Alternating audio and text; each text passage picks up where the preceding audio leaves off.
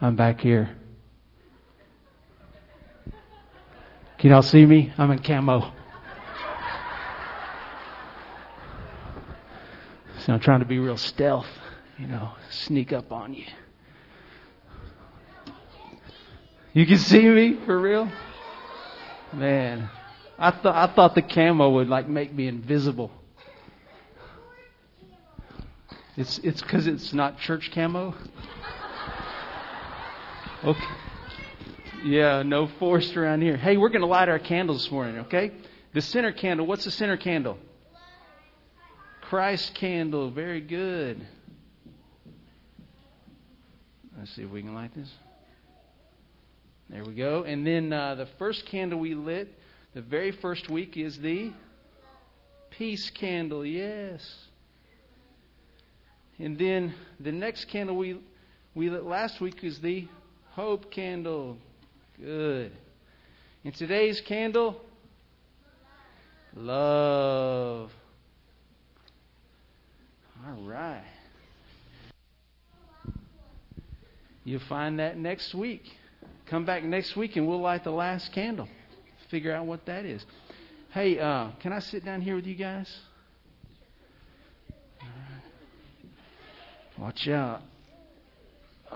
Man, this is great. I'm nice and cozy and warm. I know. Hey, um, when I wear this stuff, it says something about me. And and I'm going to tell you what it says because a lot of people out there are thinking things about what it says right now, and it's not right. When I wear this stuff, it says that I love to hunt. I wear this because I love to hunt. Yeah, crazy. Your dad likes hunting. Wow. Hey, where's Ella? Where where are you, Ella? You down here? Can you help me today? Can you be my helper? Can you hold this microphone for just a second? Because I'm going to take this off. It's really hot. Okay? And so while I take this off, you're going to have this microphone. And if you want to tell them about Advent, you just feel right, you know, feel good to go right ahead and do that. Okay? Thanks. You tell them about Advent? There's all the things that Advent knows.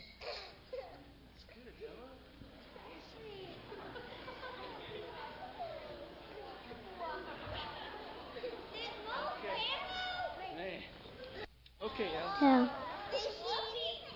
Are you done? What does this tell you that I love? Fishing. I love fishing. Yeah, I do. Hey, did you know that, that I do a lot of stuff in my life that demonstrates the things I love and the people I love? Guess where I was yesterday? Almost. I was out shopping. I'm telling you, it was rough. And let me tell you, I was not out shopping because I love to shop. I was out shopping because I was out shopping because I love my wife. That's the only reason I would go shopping. Promise you. Now, I do some things that demonstrate that I love my kids. I love my kids, and I do some things. Yesterday, my son needed a library book. And so I went to the library for him and got the best book I thought that would be for him. And, and he was so thankful for that. And I was just showing him how much I loved him. It was a very special book. You can ask him about that. Yeah, he'll tell you all about it. He's that guy right over there, ducked down in the pew. That's him right there. Yeah. Yeah. Here, wave, Weston. There he is. That's him right there. Yeah, you can talk to him all about that after church. That'd be great. Hey, I also love our church. Did you know that? I love our church, and I do things to demonstrate my love for our church like this. I've gone way and above what I'm comfortable with today and pretty much every week with children's sermon. And it's because I love our church. I do all kinds of things in my life to demonstrate that I love people and I love doing certain things. Now, listen to this God has done things all throughout history to show you that He loves you. Did you know that? God created the entire earth. Everything that we see on the earth, He created for us. Did you know that? God created everything for us to enjoy. He created everything you have. He gave you the life that you now enjoy. God created so many things, done so many things throughout history to show that He loves you. And the greatest thing that God has ever done to show that He loves you is Advent. How about let's wait until I'm done and then you can tell me. Is that good? All right. Awesome. God sent Jesus Christ to a manger because He loves you. But the greatest demonstration of God's love was not that Jesus Christ was sent to a manger, but that Jesus Christ was sent to a cross. The Bible says in Romans chapter 5, verse 8, that God demonstrated his own love in that while we were yet sinners, Christ died for us. God demonstrated that he loves you by sending Jesus Christ to die for you that you might have forgiveness of your sins. And what I'm praying for you this Advent se- season is that you will make decisions in your life every single day to respond to how much God loves you by loving Him. The greatest way you can respond to God's declaration of love for you is by loving Him with all your heart. And I, I pray that this Advent season, as a family, you'll make decisions to love God with all your heart because he first loved you. When Paul was on his second missionary journey, he traveled to a town called Thessalonica. While he was in Thessalonica over the course of three weeks, he was sharing Christ with those in that community, namely uh, at the synagogue on the Sabbath day. There were many Jews and God fearing Greeks who believed in what Paul was saying. You see, Jesus Christ had changed Paul's life. And Paul loved to share about the love of God expressed in Christ. And Paul had been sharing about that. And then there were some Jews in Thessalonica who did not like what Paul was saying. And so they created an uprising against Paul. And things got really crazy in Thessalonica, such that Paul had to escape that town. And he traveled to another town called Berea. And in Berea, he began to do the same thing share about Christ because he loved to share about Jesus Christ. And the Bereans is said in Scripture that they would take the Old Testament and study their Old Testament to verify the things Paul was saying, and they were believing in Christ. Well, the Thessalonic, the Thessalonians got word of what was happening in Berea, and those guys who were antagonistic traveled over to Berea and caused trouble for Paul in Berea. And because there were trouble there, Paul then moved on to Athens. When Paul came into Athens, he came into a city that was completely full of idolatry. The idolatry that was so pervasive in that place provoked Paul's heart and made him in his spirit want to share Christ with that city. They were so lost and so distracted by all these various pagan ways of worship that Paul was burning inside to proclaim the gospel. And so he would go to the synagogue and he would proclaim the gospel. He would go into the marketplace, and every single day he was there, he would walk into the marketplace and begin to share the gospel truth with anyone who would listen as they were coming to the marketplace to buy their wares. And so he'd just be sharing the gospel. These philosophers in Athens came to Paul and invited him to come to the meeting of the Areopagus, the governing council of Athens. They wanted to hear this message that Paul was communicating in the marketplace every single day in this godless city of Athens. And Paul was more than willing to comply because he loved to share the gospel. So let's pick up that story right there, Acts chapter 17. Acts chapter 17, and we'll start reading in verse 22.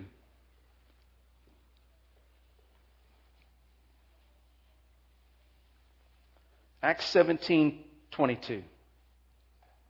So Paul stood in the midst of the Areopagus and said, Men of Athens, I observe that you are very religious in all respects.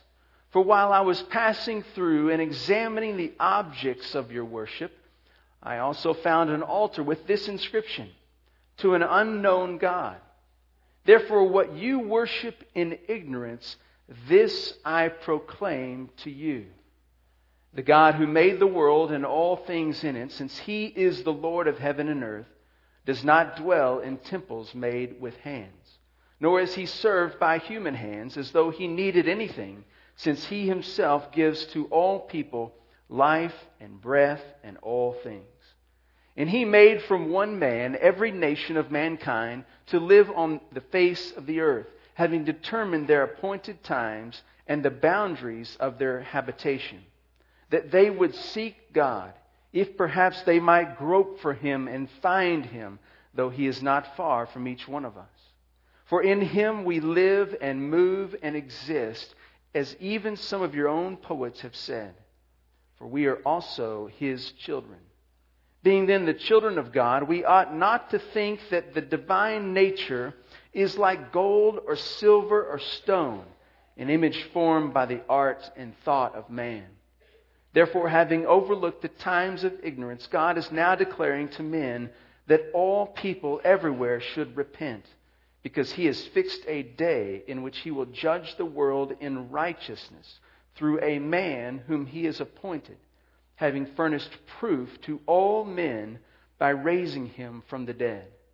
And now, when they heard of the resurrection of the dead, some began to sneer, and others said, We shall hear you again concerning this. So Paul went out of their midst, but some men joined him and believed, among whom also are Dionysius the Areopagite, and a woman named Damaris, and others with them.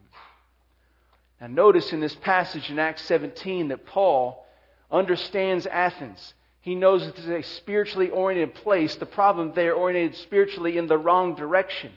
So he walks into the Areopagus and he sees this altar that has been built with the inscription to a, a God we don't know. And he immediately understands when he sees this, I've got a bridge I can build to these people and share the gospel. And Paul masterfully builds this bridge and says, Hey, I see what you've done. You're very religious. You're making attempts to worship this God that you do not know.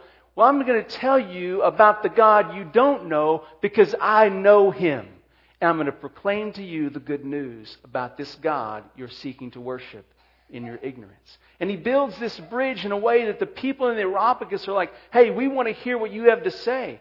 And it's incredible how he does this and creates an opportunity to do what he loves to do share the gift of the gospel. And so he begins to share the gospel with him. And I just want to walk through what he says to these Athenians, just phrase by phrase, verse by verse. let's pick it up in verse 24.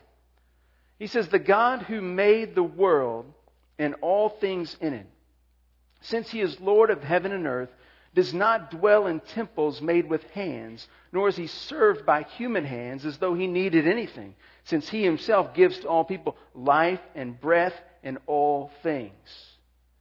And he made from one man every nation of mankind to live on the face of the earth, having determined their appointed times and the boundaries of their habitation. Here's what Paul says in that first section. He says, God has been so in control of everything that's going on in all of history since before time began, since creation, that we are actually living according to His plans. In other words, you are not fitting this God into your plans. You actually fit into His plan. He's the one that's created you and everything you have.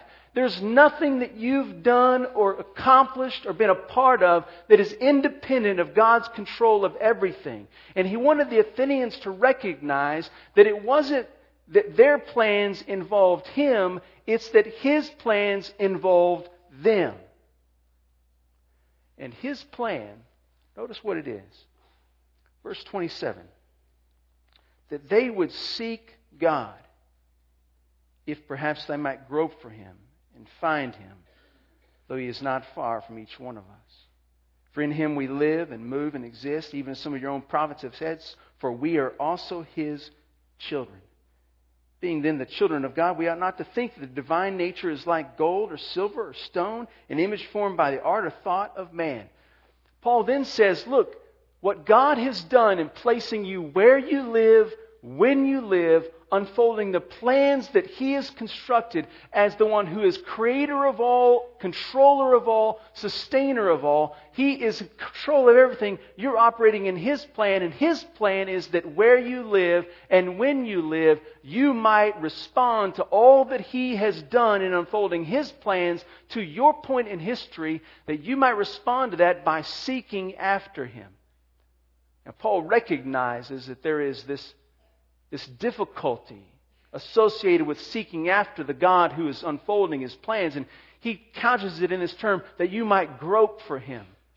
It's a description of a blind person looking for something.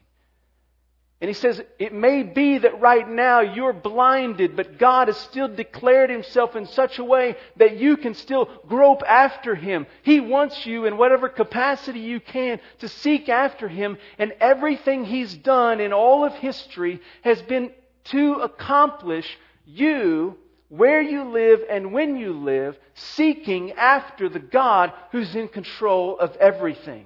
This altar that you've made to the unknown God is actually the God who has constructed all of your life and wants you to find Him and know Him. He doesn't want to remain unknowable to you.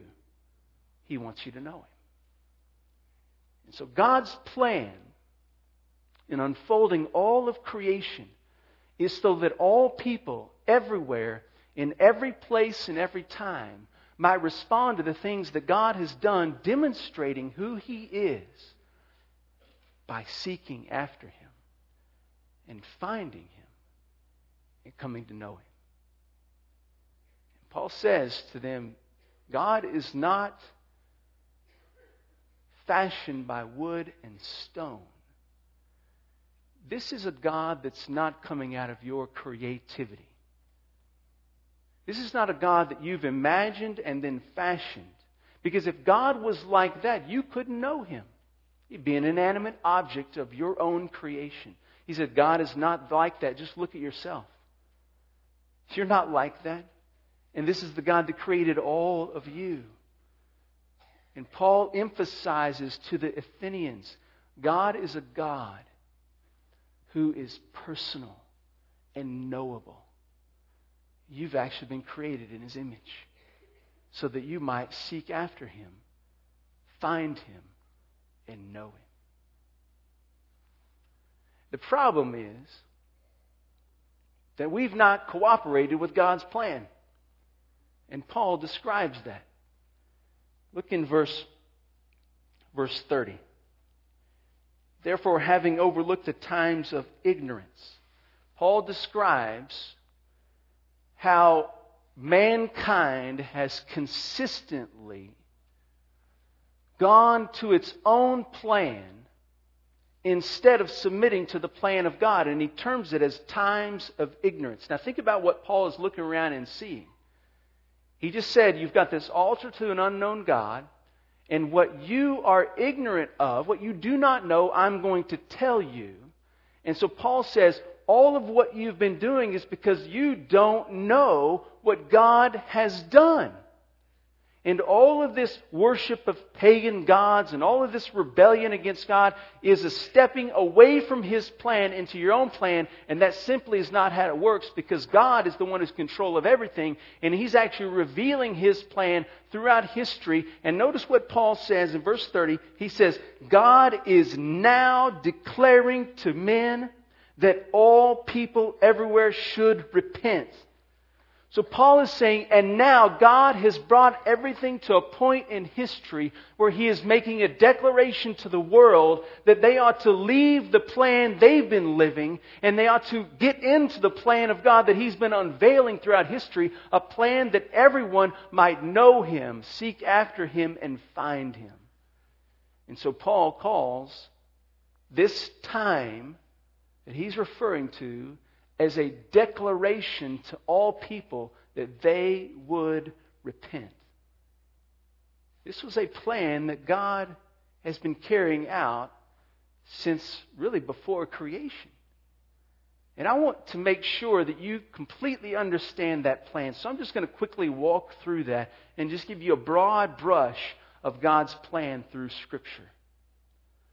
When God created the world. And he created that one man from whom all nations would come and through whom all nations would eventually find their place and their time for their habitation, fitting into God's plan that they might seek after him. From that one man, he created, God created Adam. And he created Eve, and the reason that he created them is to enjoy the rest of his creation in such a way that it brings glory to the Creator. He created Adam and Eve to know the Creator and to enjoy his creation so that the Creator is glorified. You see, Adam and Eve were the pinnacle of God's creation.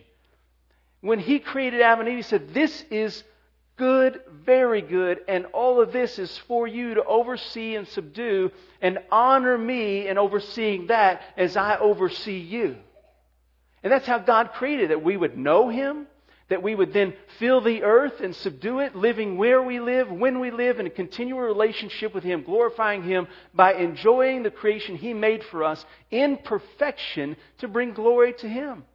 But as you know, Adam and Eve fell into sin. They decided that God's plan wasn't the plan they wanted to live by. And because of that, everything changed for the way mankind would experience the plan of God. But the plan of God did not change. God still had a plan for His people to enjoy what He made for them in relationship with Him so that He might be glorified as the creator and sustainer of all, the rescuer, the Savior.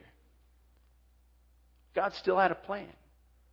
The experience of that plan is dramatically changed now. God begins to do is He begins to beckon and call mankind to honor and worship Him. And mankind consistently rebels against Him. You see through the first 11 chapters of Genesis where God is dealing with all of mankind to bring them to find Him, and they consistently adopt another plan. And then God starts over with Noah a man who says, I want to seek after and find God. He starts with Noah, and then continually, mankind begins to depart from the plan of God again. And then God stops dealing with all of mankind as a group and begins to deal with one man. He calls Abraham. And he says, Abraham, I want to make from you a great nation. He started with Adam to create the nations of the world, that the nations of the world might seek after God. They chose their own plan. So God chose Abraham, says, I want to make from you a great nation. And what I want to do with this nation is I want to bless this nation so incredibly well that they become a blessing to every other nation, every other family of the world. So God says, hey, my plan is still in place, and I'm still drawing my people, drawing the people of the earth, all of creation, back into reconciliation with me, so that my purposes might be accomplished, that the people that I've created might enjoy what I've made for them in relationship with me, bringing me glory. God's bringing it back that direction through Abraham. And we know the people of God did not respond to the plan of God. They also departed from God's plan. Even though God sent prophet after prophet to communicate to them, God is unfolding His plan, and there's one that's coming that's a Messiah that's going to make all things right. It's going to take care of the brokenness of what you've done in, contrary, in contradiction to my plan.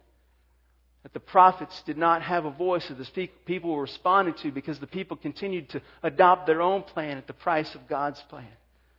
And so then Israel went dark, and for 400 years there was no voice of God in Israel.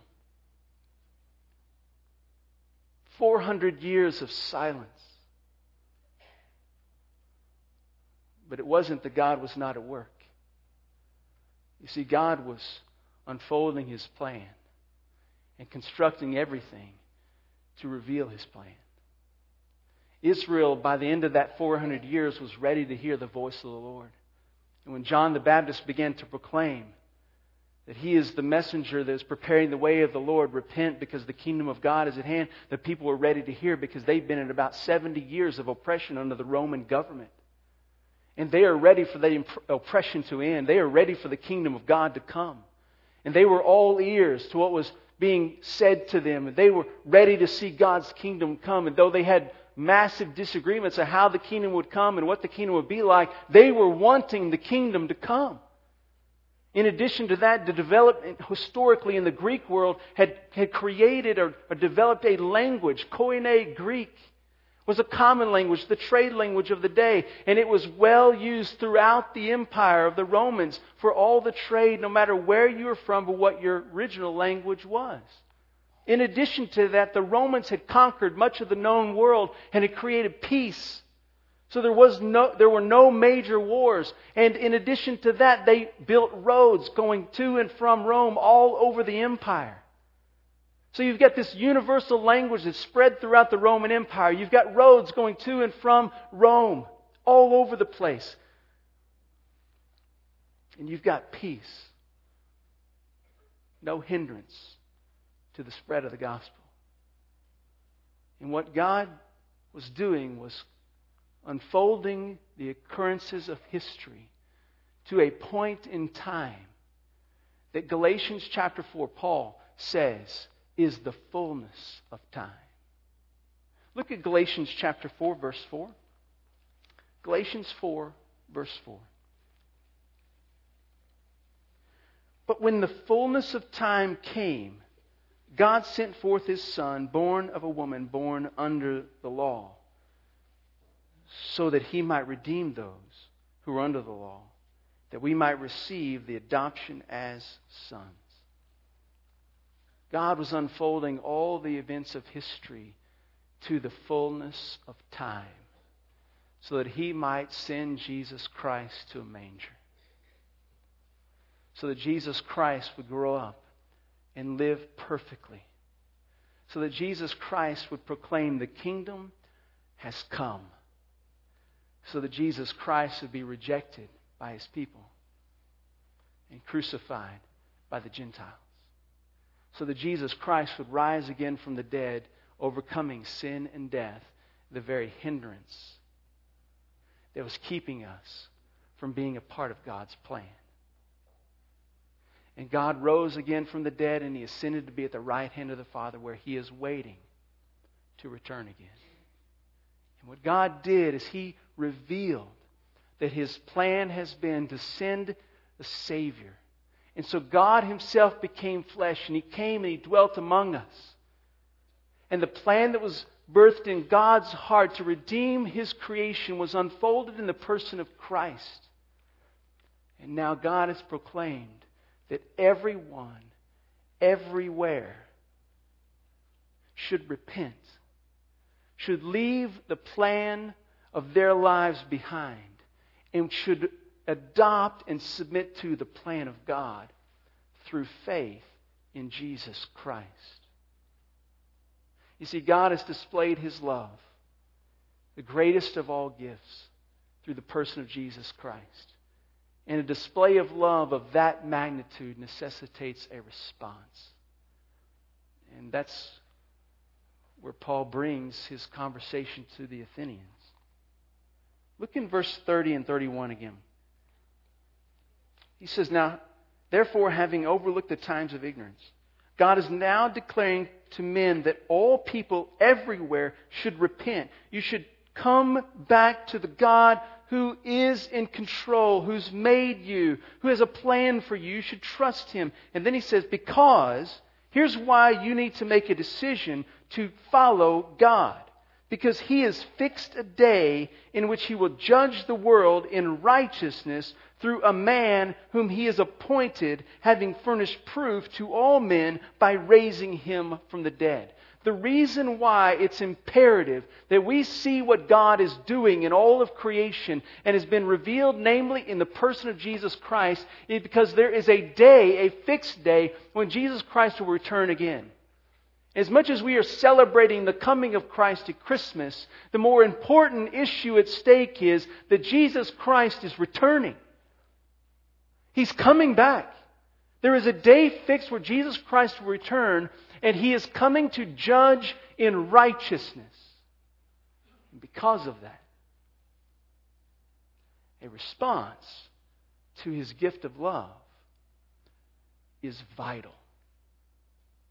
Notice how the Athenians responded. Verse 32. When they heard of the resurrection of the dead, some began to sneer, but others said, We shall hear you again concerning this. So Paul went out of their midst, but some men joined him and believed, among whom also were Dionysius, the Areopagite, and a woman named Damaris, and others with him. So some of the Athenians, they made a mockery of Paul's message of love in Jesus Christ. He just made fun of it. Some of the Athenians said, We'd like to hear more about this. But some of them believed in Jesus Christ. Now, we're all celebrating Christmas. Some, at some level, we are all participating in the celebration of Christmas. The question you've got to answer is how are you responding to the message of God's love represented in what you're celebrating? Is your life and the things you do the demonstration of what you love? Is that making a mockery of the gift of God's love? Is how you're living your life just making fun of what God has said? Or are you at that stage where you are living your life, demonstrating your response to God, showing whether or not you love Him? And it looks more like, you know, I'm really interested in knowing more about you, but I'm not yet interested in you being the one that I serve.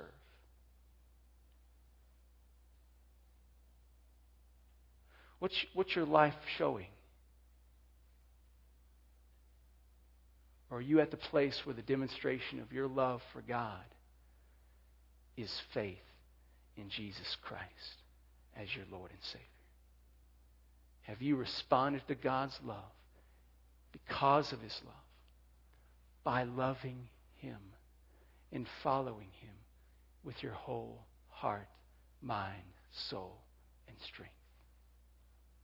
The gift of love has been given, and the promised return of Jesus Christ as judge is going to happen. And only one group of people is ready for his return. The only ones that will be ready for Jesus Christ to return as judge are those who've decided to believe in Jesus Christ. You do not want to miss being ready for that day. Whether it's through our death or Jesus Christ's return, every one of us will face Jesus Christ as judge. He will judge in righteousness, which means that if we've never trusted in Christ, we will be objects of the wrath of God. But if we trust in Jesus Christ as Lord and Savior, we have become objects of His love forever. The gift of love has been extended. How are you responding? What kind of response are you showing? You remember the story about the shepherds that was read earlier in the service? Know, shepherds tending their sheep on the hillside.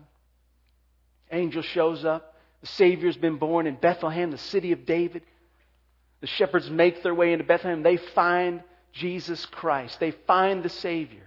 You know what they do once they find Jesus Christ? They leave and they go tell others what they were told and what they found. We were told about the gift of the Savior. We received that gift. And then they went and told others about what they had experienced. When you receive the gift of God's love, and you respond to that by loving Christ, you cannot help but share the gift of love. And you think about what's happening this Christmas season, it affords us amazing opportunity to share the gift of love. Everywhere in this community, all up and down your block, houses are filled with attempts to celebrate Christmas. I suspect that the large majority of houses in your neighborhood have either Christmas tree, Christmas lights, some kind of decorations. They're getting Christmas cards or sending Christmas cards. In some level, everybody around you, for the most part, is celebrating Christmas. It's like Abilene is filled with little altars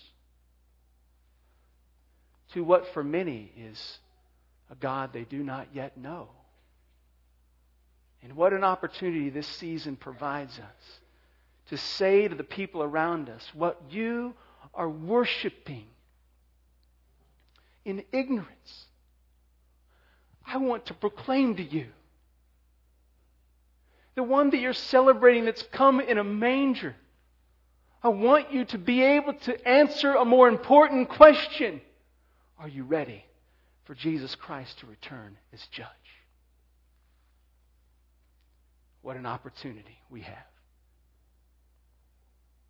It had been a real shame if those shepherds had heard that proclamation, that gift, and decided for whatever reason they're not going to go check it out. Got busy with the sheep, got distracted, got consumed with their own affairs, really doubted whether or not it'd really be true, be worth their effort, so what, whatever. It'd been a shame if they had never gone to see Jesus Christ and know the Savior. It'd be a shame if, if God had unfolded all the things in their lives so that they might seek after God and find Him, only to never seek after Him. The tragedy would have been that Jesus Christ still would have been born in the manger. They just would have missed it. We cannot afford to miss Jesus Christ. And we cannot afford to let others miss him.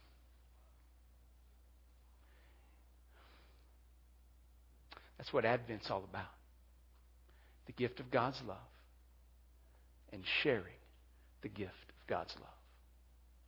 May we be found faithful.